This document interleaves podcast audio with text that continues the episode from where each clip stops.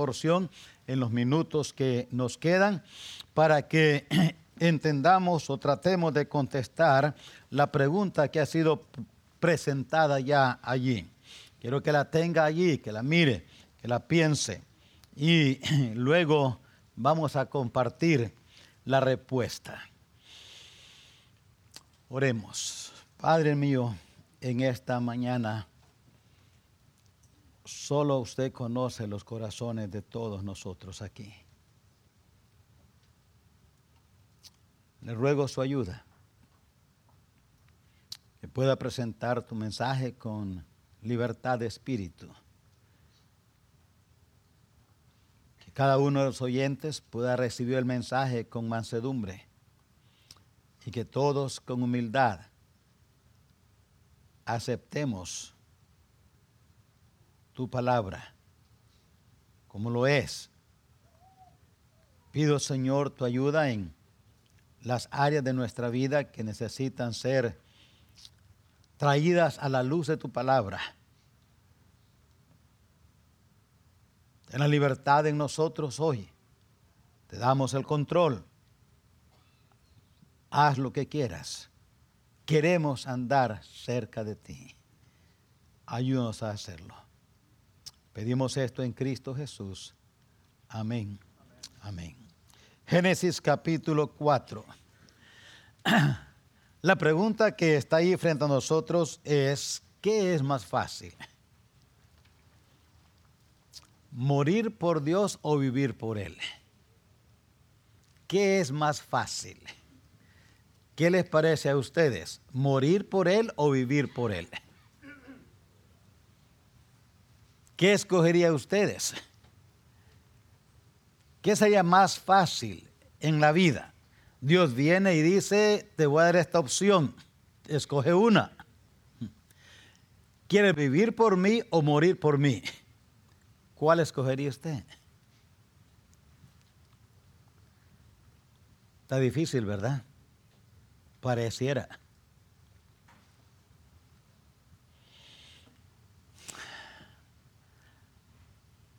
Yo quiero que en esta mañana veamos cómo contestaron tres personajes que se distinguen en la historia de la Biblia.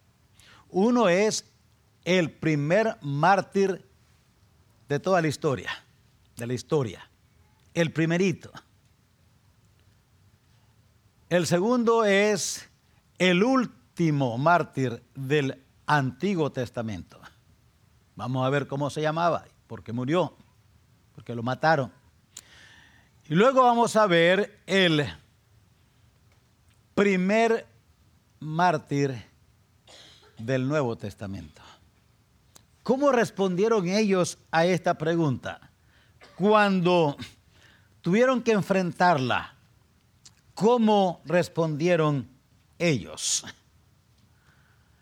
Quiero que miremos primero la razón, las razones de su muerte. Yo estoy seguro que ya en tu corazón ya escogimos una, ya escogimos una. Morir por Él o vivir por Él. Allá en nuestro corazón algunos están vacilando. Yo no sé si vivir o morir. Yo no sé cuál escogería yo. O algunos ya dijeron, yo escojo morir por él. Eso es lo más fácil que hay. Hoy quizá uno dijeron, no, mejor yo escojo lo más fácil vivir por él. O escogimos ya o lo más difícil o lo más fácil. Quiero que noten aquí primero las razones de su muerte. Verso 3 de capítulo 4 de Génesis. Aconteció Andando el tiempo que Caín trajo del fruto de la tierra una ofrenda a Jehová, Abel trajo también de, las de los primogénitos de sus ovejas, de lo más gordo de ellas. Y miró Jehová con agrado a Abel y a su ofrenda, pero no miró con agrado a Caín y a la ofrenda suya. Y se ensañó Caín en gran manera y decayó su semblante. Entonces Jehová dijo a Caín, ¿por qué te has ensañado y por qué ha decaído tu semblante? Si bien hicieres, no serás enaltecido, y si no hicieres bien, el pecado está a la puerta. Con todo esto, a ti será su deseo, y tú te enseñarás de él. Y dijo Caín a su hermano Abel, salgamos al campo. Y aconteció que estando ellos en el campo, Caín se levantó contra su hermano Abel y lo mató. ¿Por qué lo mató? ¿Qué le hizo? ¿Cuánto le debía? ¿Qué le robó? ¿Por qué lo mató? Cuando examinamos la escritura nos damos cuenta que lo mató por envidia, nada más por envidia. Eso fue todo. Tenía envidia. ¿De qué tenía envidia? Porque la ofrenda que Abel presentó fue aceptada por Dios y la que Caín ofreció no fue aceptada por Dios. Eso fue todo. ¿Y por qué esto era tan importante como para matarlo? Obviamente, vemos que lo que Caín, lo que Abel hizo, fue lo que Dios había establecido. Dios estableció esa ofrenda. Lo que Caín hizo lo que Caín ofreció es lo que Caín había establecido. Entonces, ¿qué hizo Abel? Lo que Dios estableció. ¿Qué hizo Caín? Lo que Caín estableció. Y a Caín le cayó mal, muy mal, que Dios hubiera aceptado la ofrenda de Abel y no la de él. ¿Por qué? Había en él, parece, un tremendo orgullo. Pero olvidemos de esto un poco para enfocarnos en esto. ¿A quién vamos a agradar? ¿A Dios o al hombre? Eso es todo lo que Abel enfrentó. ¿A quién voy a agradar? Caín dijo, yo quiero agradar, yo quiero hacer lo que yo quiero hacer. Así es que me agrado a mí. Abel dijo, yo voy a agradar a Dios. Así es que, ¿por qué sufrió Abel? Por haber agradado a Dios, ¿o no? ¿No les parece eso? ¿Por qué, ¿Por qué lo mataron? Por haber agradado a Dios. Eso es todo lo que hizo. agradó a Dios, eso fue todo. No hizo ninguna cosa más. Hermanos y queridos oyentes, hacer lo correcto demanda un precio. ¿Estamos de acuerdo? Hacer lo correcto demanda un precio. Y la pregunta es, ¿lo quiero pagar o no lo quiero pagar? Eso es todo. No lo quiero pagar, está bien. Vamos a ver un poco más sobre esto. La decisión suya y mía es la misma que enfrentó Abel. ¿Iba a agradar a, al hombre o iba a agradar a Dios? Pero quiero que pasen ahí un poquito más adelante, porque nos damos cuenta que otra razón por qué lo mataron o hubo este martiricidio, mataron, murió por hacer el bien. Nos damos cuenta por lo que dice en el verso 6 y en el verso 7, que lo mataron también porque rechazaron, a, Caín rechazó el mensaje de advertencia. Rechazó el mensaje de advertencia. En el verso 6, en el verso 7, Dios le dio un mensaje de advertencia, pero no lo quiso. le advirtió, pero no lo quiso oír. Ahora, sin perder Génesis, vaya conmigo al segundo libro de Crónicas, al segundo libro de Crónicas. Enfóquese y busque allí en el capítulo 24 de ese libro del segundo de Crónicas. Vaya al capítulo 24. Quiero que note el verso 20 allí. Enfóquese eh, en el verso 20. Mire el verso 20. Aquí encontramos un incidente interesante había una, una situación eh, de desprecio a las cosas de Dios. Segundo libro de Crónicas, capítulo 24 y el verso 20. Un hombre que se llamaba Zacarías, cuyo padre había ayudado al rey que estaba en el poder.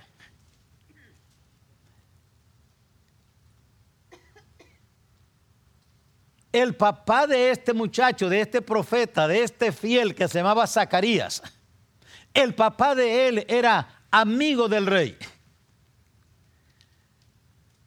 Ahora ya estaba viejo.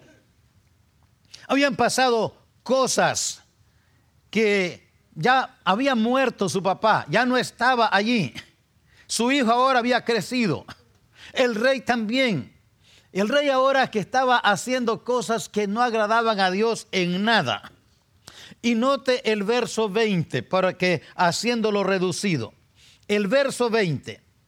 Entonces el Espíritu de Dios vino sobre Zacarías, hijo del sacerdote Joaida, y puesto en pie donde estaba más alto que el pueblo, les dijo, así ha dicho Jehová, así ha dicho Dios ¿por qué quebrantáis los mandamientos de Jehová? No os vendrá bien por ello, porque por haber dejado a Jehová, Él también os abandonará. Pero ellos hicieron conspiración contra él, Zacarías, y por mandato del rey lo apedrearon hasta matarlo en el patio de la casa de Jehová. Note el verso 23. A la vuelta del año subió contra él el rey, el rey que ordenó la muerte de Zacarías, el que le dijo la prevención, Vino el ejército de Siria y vinieron a Judá y a Jerusalén y destruyeron en el pueblo a todos los principales de él y enviaron todo el botín al rey de Damasco. Porque aunque el ejército de Siria había venido en poca gente, con poca gente, Jehová entregó en sus manos un ejército muy numeroso. Y note la razón, por cuanto habían dejado a Jehová, el Dios de sus padres.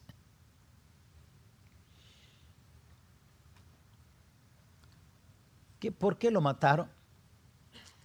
Porque hubo un rechazo a la advertencia Un rechazo, igual como con Caín, Dios advirtió, le dijo, esto que vas a hacer trae consecuencias, te va a traer consecuencias. Pero como quiera lo mató.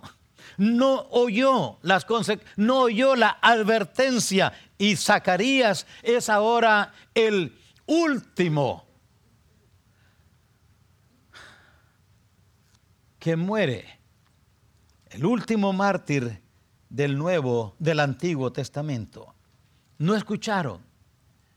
Si va a Génesis capítulo 4, note lo que dice allí un poco más adelante, los versos 10 en adelante. Vuelva a Génesis capítulo 4, note el verso 10. Y él le dijo, Dios, ¿qué has hecho? La voz de la sangre de tu hermano clama a mí desde la tierra. Ahora pues, Maldito seas tú de la tierra que abrió su boca para recibir de tu mano la sangre de tu hermano. Cuando labres la tierra no te volverá a dar su fuerza. Errante y extranjero serás en la tierra. Y dijo Caín a Jehová, grande es mi castigo para ser soportado. He aquí que me echas hoy de la tierra y de tu presencia me esconderé. Y seré errante y extranjero en la tierra y sucederá que cualquiera que me hallare me matará. Esto es lo que Dios le quiso evitar cuando le dijo, ¿qué vas a hacer? No lo hagas. ¿Por qué lo vas a hacer? Es lo que Dios quiso evitarle a Caín. Dios quiso evitarle también a el rey de Judá. No hagas eso. Zacarías le dijo, no lo hagas, lo que vas a hacer, debido a que lo vas a hacer, Dios va a traer consecuencias sobre ti, no lo hagas.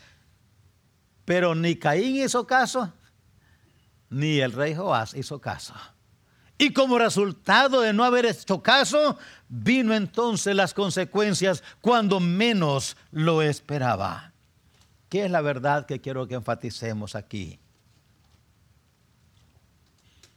Cuando Dios, antes que Dios ejecute juicio, siempre trae una advertencia. Siempre. Así es Dios. Dios nunca ejecuta sin prevenir. No sé de ustedes, los padres aquí, porque la mayoría ya somos mayores, hay unos jóvenes, pero ¿no recuerdan cuando nuestros padres nos advertían algo? A usted no le advirtieron nada, nomás cuando sentía fue la ejecución. No, nos advirtieron. Nos decían. Ah, cuando había una, una advertencia así fuerte, todos andábamos de puntillas. porque ya sabíamos que había habido una sentencia. Y papá o mamá quizás ya andaban buscando nada más una excusa. Ya ni siquiera un delito, nada más una excusa. Porque ya lo, habíamos colmado. Y hay de aquel hijo que habiendo oído la advertencia, le siguió derechito. ¿Recuerdan esas experiencias? Quizás se las hicimos también a nuestros hijos o quizás se las hacemos ahora a nuestros hijos. A veces oímos ese dicho, estás viendo el temblor y no te hincas. A veces oímos la frase esa y se mira, más vale que pon tu barba en remojo, te van a ejecutar.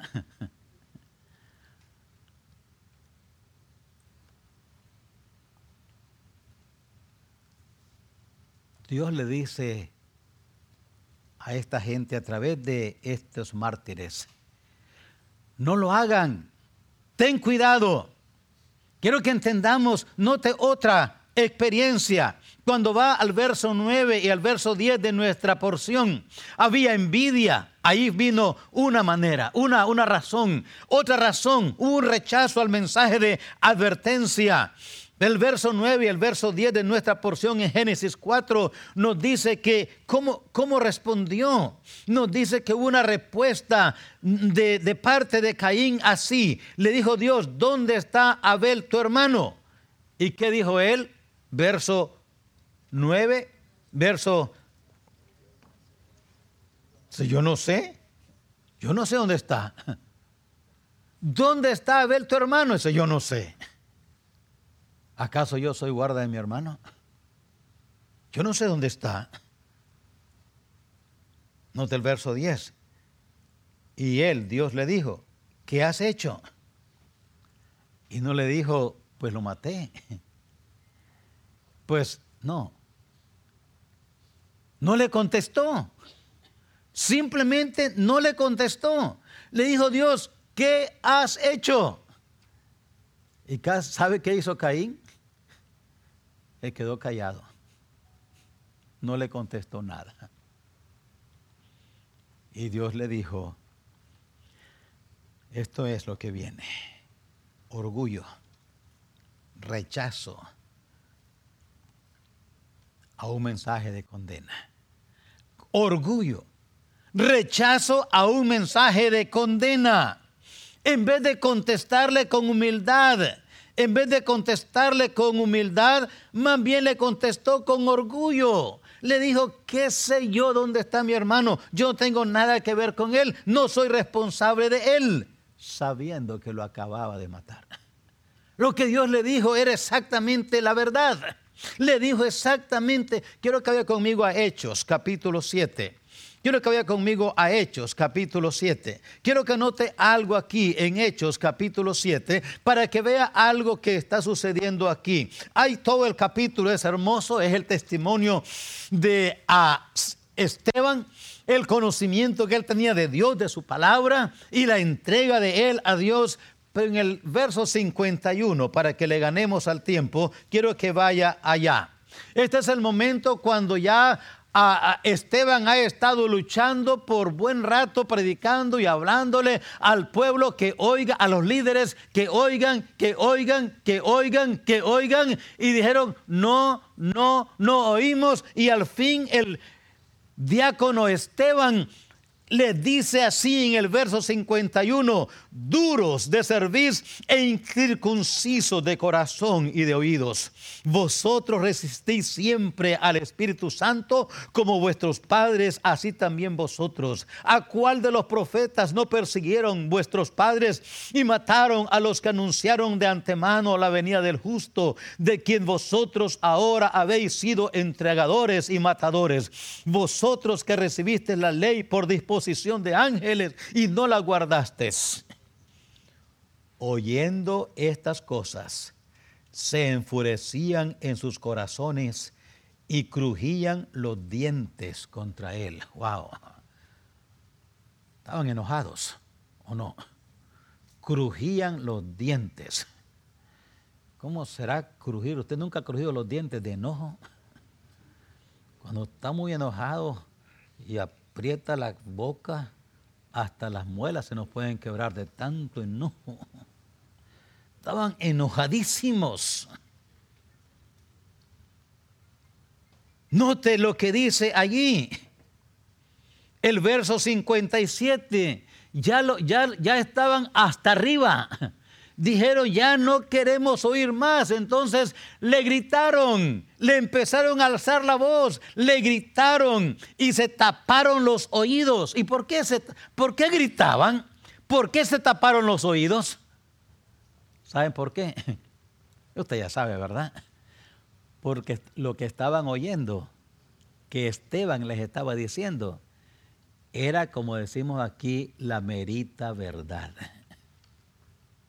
Era la merita verdad. Y dijeron, no queremos oírla.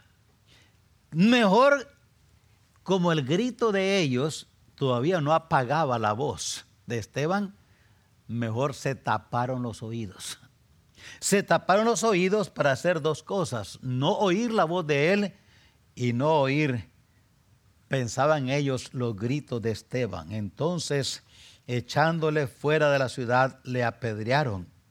Le apedrearon. ¿Por qué lo apedrearon? Por la misma razón que Caín mató a Abel. Rechazaron el mensaje de condena. Rechazaron. Yo no sé de usted, pero nos gusta que nos digan la verdad o no nos gusta.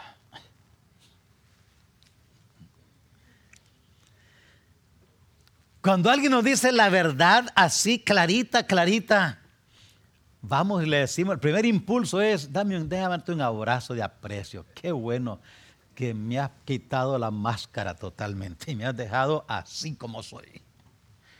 ¿A usted le gusta eso? es bueno, pero nos, nos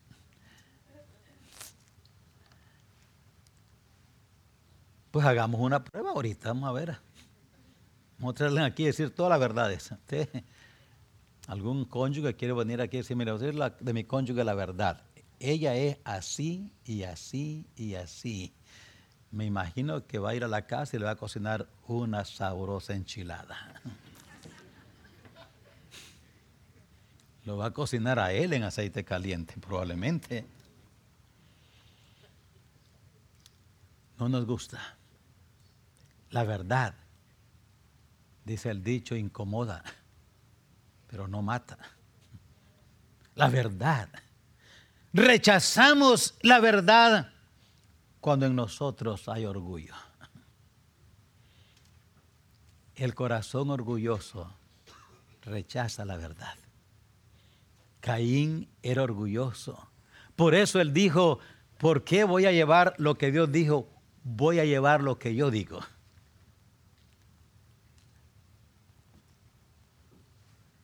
Estos líderes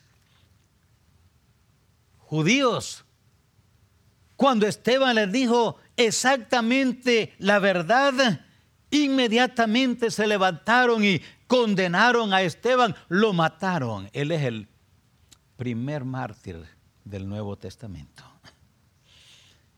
¿Y qué resultó de esa muerte? ¿Qué demuestra la muerte de estos mártires? ¿Por qué murieron? Murieron por hacer lo correcto. Note, murieron por hacer lo correcto. Eso es todo lo que hicieron. ¿Por qué los mataron? Porque hicieron lo correcto. Eso es todo. Hacer lo correcto demanda un precio.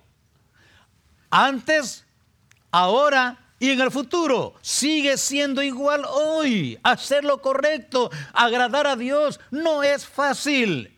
No es fácil. Pero es posible. En esta noche le voy a decir cómo es posible. Ojalá que venga. ¿Qué demuestra la muerte de estos mártires? Un testimonio de su compromiso con Dios y su palabra. ¿Qué demuestra? Un testimonio de su compromiso con Dios y de su palabra. Y con su palabra estaban comprometidos con Dios. Comprometidos con Dios. Venga lo que venga, pase lo que pase, que me maten. Pero voy a quedarme comprometido tengo un compromiso con Dios y con su palabra. La filosofía de Abel era lo mejor para Dios. No importa el precio que hay que pagar. La filosofía de vida de Abel, el primer mártir de la historia, era esa. Lo mejor le pertenece a Dios. Si usted mira allí en el, ¿cómo sabemos que eso es así? Vaya a Génesis capítulo 4. Allí está lo que estoy diciendo. Note capítulo 4 de Génesis y el verso 4. Abel trajo también de los primogénitos de sus ovejas. Y ahí pudo haber parado el relato. Trajo también de los primogénitos de sus ovejas. Pero note qué más dice de lo más gordo de ellas. O sea, no fue ahí buscando entre sus ovejas cuál está más flaco, cuál se ve las costillas, por cuál, cuál de estos no puedo vender a un buen precio. No, decidió que se iba a quedar allí, iba a buscar lo mejor. Por eso le dije que su filosofía es lo mejor o su filosofía era lo mejor para Dios no importa el precio. Qué bonita filosofía, ¿verdad? No nos gustaría tenerla.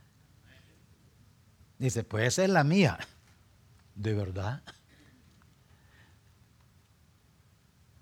La filosofía de Zacarías era aquel, el último mártir del Antiguo Testamento, aquel que aunque su padre había sido amigo del rey, había sido responsable de crear al rey y establecerlo en el reino, Zacarías, en vez de ir del rey, le dijo y decirle, mire, yo soy, Zacarías, ¿tú me conoces? Soy hijo de Joaida, el que te guardó, el que te ayudó, el que te educó, el que te instaló, el que te protegió. Yo soy su hijo. Y el rey probablemente le hubiera dado recompensas y reconocimientos. Pero ¿sabe cuál era la filosofía de Zacarías? Mejor morir haciendo el bien que vivir para gozar el mal. Prefiero morir haciendo el bien que vivir para gozar el mal. Suena bonito, ¿verdad?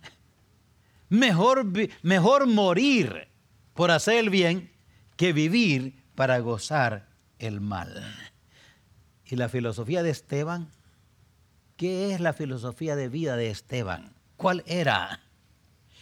Dar el mensaje de salvación es lo más importante en la vida. dar el mensaje de salvación es lo más importante en la vida. ¿Sabe qué me dice la muerte de estos hombres? Ellos no dejaron duda. ¿Qué era lo de más valor para ellos en esta vida? Repito, no dejaron duda. Todo el mundo sabía qué era para ellos lo de más valor. Oh, cómo nosotros tenemos como cristianos, como hijos de Dios, todos los redimidos aquí, tenemos una historia de la cual no debemos avergonzarnos.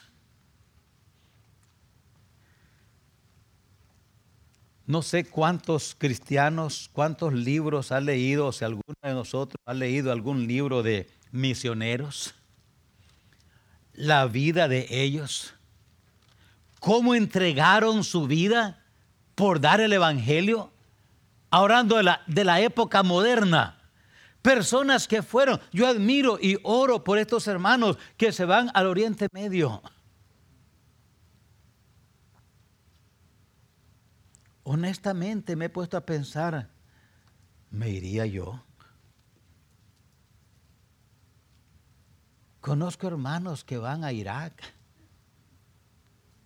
y saben que a lo mejor no salen una vez que entren, ahí lo pueden matar. Estos hermanos en Egipto, donde en cualquier momento hay un cambio en, el, en la filosofía o en las prácticas o en la, en la mente del gobernante en Egipto, porque las leyes son musulmanas y rigen esas leyes, no más que no los, ahí los toleran, pero de repente, cualquier momentito, el rey cambia, el presidente cambia de idea, el gabinete cambia de idea y ahora hay que matar a todos los cristianos. Y ahí están en Egipto. Y hermanos que van allá y ahí se quedan predicando. La Biblia está llena de esto, esa es la historia nuestra. Nosotros no somos productos de cobardía, sino de valor. El hombre más valiente que ha existido se llama Jesucristo. De allí venimos nosotros. Somos producto de esa obra en la cruz. Hebreos capítulo 11, si quiere ir allí, lo puede leer. Allí está una lista enorme. Allí está en, Hebreos capítulo 11, verso 32, 33, en adelante. Increíble lo que está aquí. Dice aquí, ¿y qué más digo? Dice el escritor. Ha hecho ya una lista grande, una lista grande en los versos anteriores. Y cuando llega al 32, como que se le acaba ya, ya no sabe qué decir hay tanto más que decir y dice, ¿qué más digo? El tiempo me faltaría contando de Gedeón, Barak, Samson, Jafet, David, Samuel, los profetas. Por fe conquistaron reinos, hicieron justicia, alcanzaron promesas, taparon bocas de leones, apagaron fuegos impetuosos, evitaron filo de espada, sacaron fuerzas de debilidad, se hicieron fuertes en batallas, pusieron en fuga ejércitos extranjeros las mujeres recibieron sus muertos mediante resurrección. Pero note lo que dice el verso 35 a la mitad. Mas otros fueron atormentados, no aceptando el resgate a fin de obtener mejor resurrección. Otros experimentaron vituperios, azotes y a más de esto prisiones y cárceles. Fueron apedreados, aserrados, puestos a prueba, muertos a filo de espada. Anduvieron de acá para allá cubiertos de pieles de ovejas, de cabras, pobres, angustiados, maltratados, de los cuales el mundo no era digno errando por los desiertos, por los montes, por las cuevas y por las cavernas de la tierra. Y todos estos, aunque alcanzaron buen testimonio mediante la fe, no recibieron lo prometido. Cristianos del siglo XX del mundo occidental leemos esto y decimos que estos estaban locos. ¿Cómo? Pero ¿sabe qué dirían ellos si se resucitan y nos ven ahora nosotros? Dirían, estos son cristianos. Y por una gotita de agua ya no vienen a la iglesia. Estos son cristianos. Tienen tres años de ser salvos, a nadie han ganado para Cristo. Estos son cristianos. ¿Sabe qué dirían ellos? Estos no son cristianos.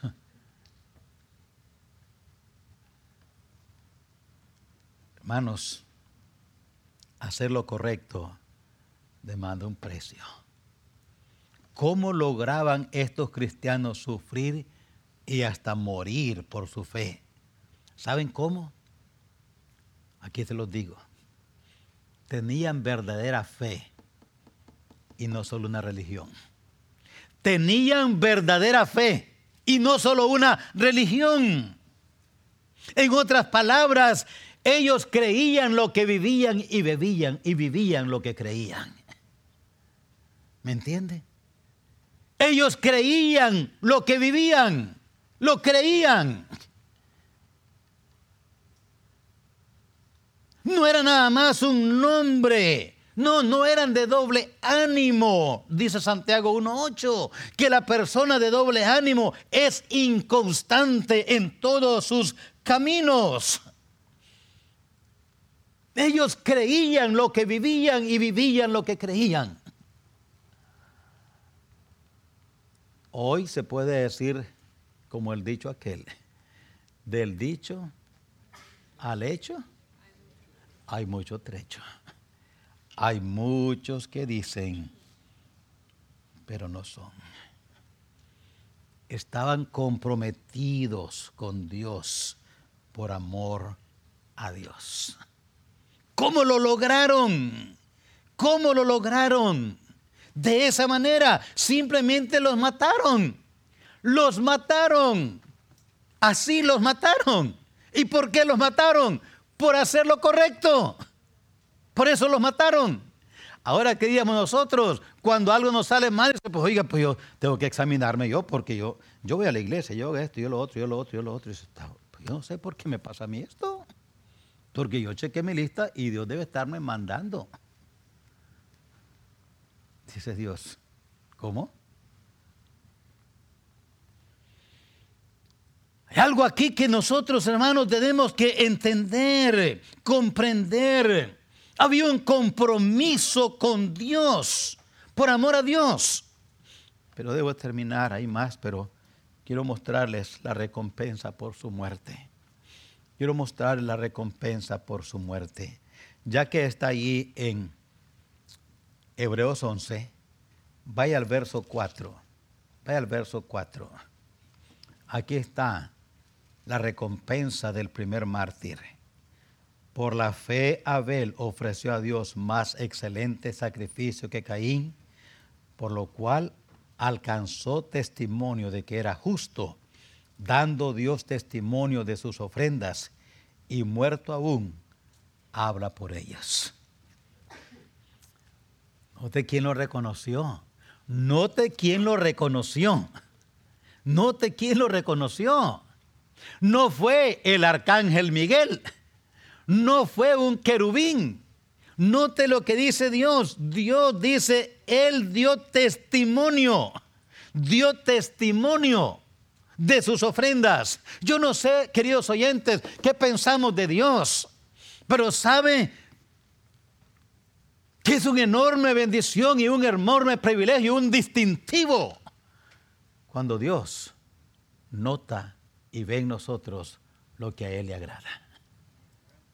Esa es una, es una bendición.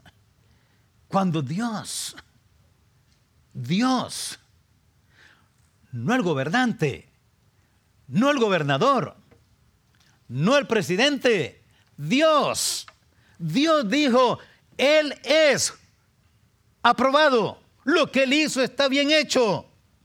Pero note Lucas capítulo 11.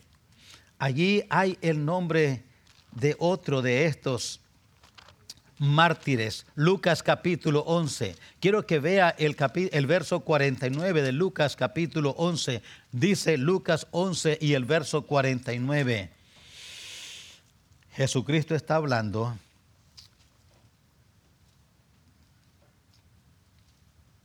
Note lo que dice allí.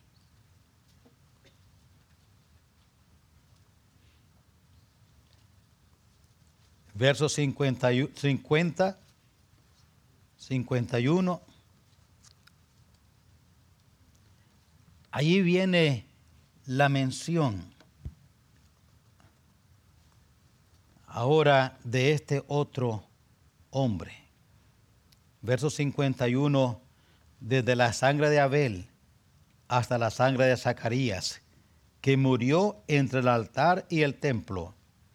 Si os digo que se demandaba de e, que será demandada de esta generación. No quiero entrar en tanta explicación, nomás quiero decirle que el nombre de Zacarías, ese que murió en el templo, dijo el Señor que él notó y se dio cuenta que murió entre el altar y el templo. Jesucristo dijo, yo hago referencia de él porque él fue fiel. Hago referencia de él, referido por Cristo. Vaya Hechos 7:51, Hechos 7:55, perdón, Hechos 7:55. Este es el primer mártir del Nuevo Testamento. Note lo que pasó. Pero Esteban, lleno del Espíritu Santo, puesto los ojos en el cielo, vio la gloria de Dios. Note, vio la gloria de Dios y a Jesús que estaba sentado a la diestra de Dios. Wow. Verso 56, y dijo, He aquí veo los cielos abiertos y el Hijo del Hombre que está a la diestra de Dios. ¿Qué hizo Dios con este mártir? Le dio una revelación especial. Simplemente abrió los cielos para él. Nada más. Mientras estaba allí sintiendo la tortura de las pedradas que caían sobre él, y mientras moría lentamente, Dios simplemente abrió la cortina de los cielos y le dijo, mira, mira. Mira.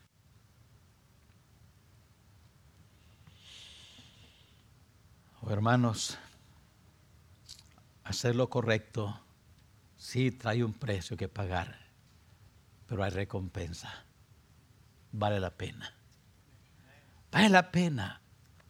Yo no sé cuál puede ser el sacrificio que Dios nos pida hacer, no sé cuál sea. Pero si usted me dice, pastor, ¿qué es más fácil, morir por Cristo o vivir por Él? Yo escogería que lo más fácil sería morir por Él que vivir por Él. Es más difícil vivir.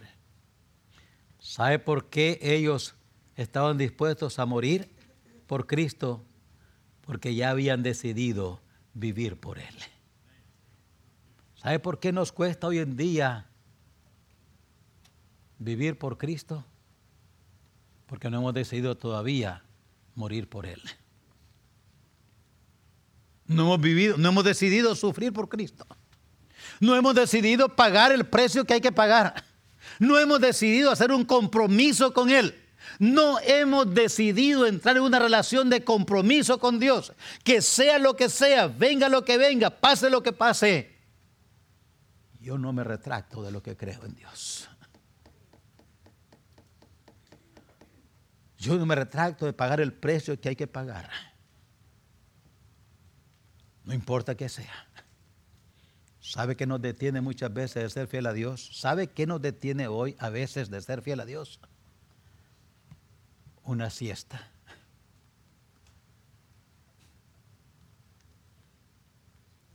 ¿Sabe qué nos impide servir a Dios muchas veces?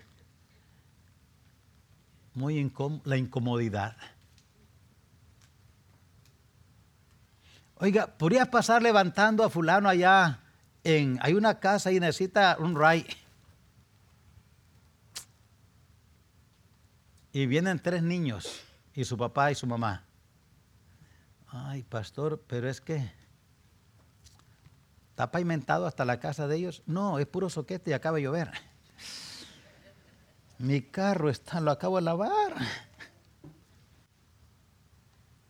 Me lo van a ensuciar, pastor. Y si no dice que no y me dice que sí, va renegando. ¿Por qué? Yo no sé para qué el pastor me llama a mí. Yo no vuelvo. Hermano, ¿enseño una clase? No. ¿Y por qué? Porque no. No quiero. No puedo. Y eso es todo. Eso es todo. Eso es todo. Por eso no le sirvo. Por eso no le sirvo. Wow. ¿Sabe que habría un coro con mejores voces si todos los que ustedes pueden cantar estuvieran cantándole a Dios de corazón? ¿Sabe que hubiera una rondalla con mejores voces si todos ustedes que saben tocar estuvieran tocando lo que Dios les ha ayudado a tocar? Una guitarra.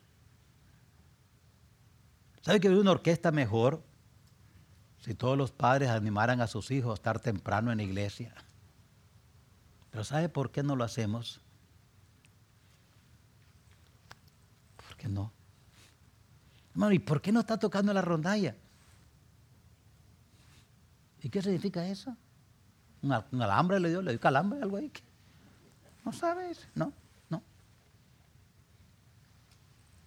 ¿Sabes por qué no podemos vivir por Cristo? Porque no hemos decidido morir por Cristo. Cuando hemos decidido voy a morir por Él, no importa lo que sea, vivir por Él, lo haremos.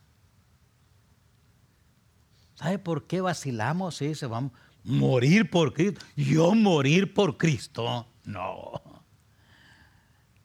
¿Por qué? No hemos decidido vivir por Él. No le hemos dicho a Dios, a Señor, aquí está. Aquí está todo. Aquí está mi teléfono. Aquí está mi billetera. Aquí está mi cartera. Aquí está mi computadora aquí está todo. Yo me quedo con tu palabra, porque esto es más importante que esto. Esto es más importante que esto. Esto es más importante que esto. Por eso es que pasa una hora en Facebook y cinco minutos en este libro. ¿Me entiende? Por eso es que nos sentamos a ver un partido peor si de nuestra selección, gritamos, lloramos, reímos y hasta nos desmayamos de emoción viendo nuestra selección. Pero cuando íbamos a cantar, cantamos peor que un mudo. No cantamos. Vamos con un sueño desde la, de la muerte en la iglesia. Pero viendo la televisión y viendo nuestro partido o viendo nuestro Facebook, estamos eléctricos. ¿Me entiende lo que digo? ¿O no me entiende? Está más interesado en qué está pasando en, con lo que está siguiendo en el Facebook. Ay, cómo me. Yo no lo sigo, pero a veces lo. Haciendo pancake para comer. Pues, ¿qué tiene? ¿Para qué tiene que anunciar eso?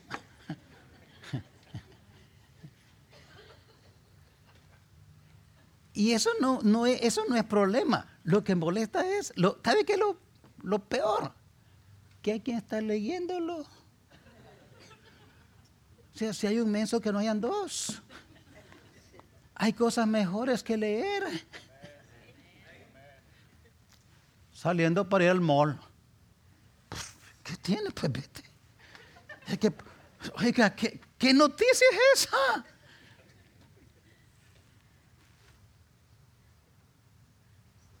Este libro está desconocido por los cristianos hoy en día.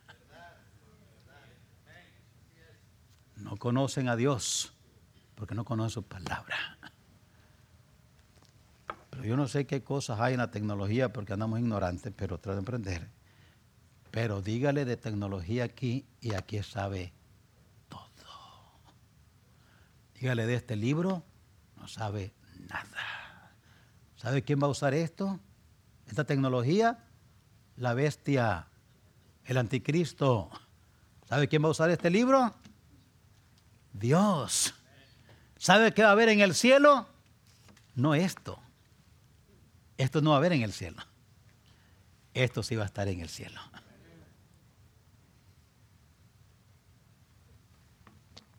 ¿Sabe por qué no, no creemos que es digno Dios de morir por Él? Porque no creemos que es digno de vivir por Él. Dejamos todo por lo nuestro. No dejamos nada por Dios.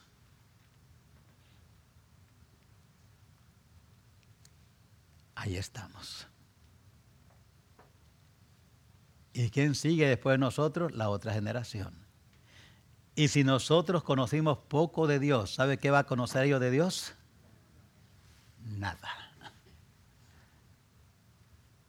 Hay más, pero nos ponemos de pie, oramos y terminamos.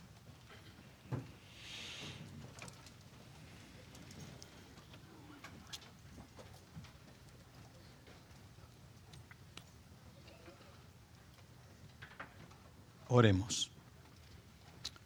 Padre mío, la verdad es la verdad. No importa quién la predique, no importa quién la diga, es la verdad. Y frente a tu verdad tenemos que guardar silencio. No nos gusta oírla, así como al rey Joás no le gustaba, a Caín no le gustó, tampoco le gustó a los líderes religiosos que prefirieron matar a Esteban que aceptar la verdad. Pero tú preveniste a cada uno de ellos de consecuencias. Y nos previenes a nosotros. Oh Señor, perdónanos donde, porque hemos hecho de tu nombre, de tu palabra, de tu obra en la cruz, lo hemos hecho lo menos importante en nuestra vida. Perdónanos. Porque muchas veces hemos cambiado tu palabra por el teléfono, por el iPad, por la computadora. Perdónanos porque somos tan ignorantes en las cosas tuyas, pero somos tan inteligentes en las cosas de este mundo. Nos esforzamos por aprender lo cual no es nada malo.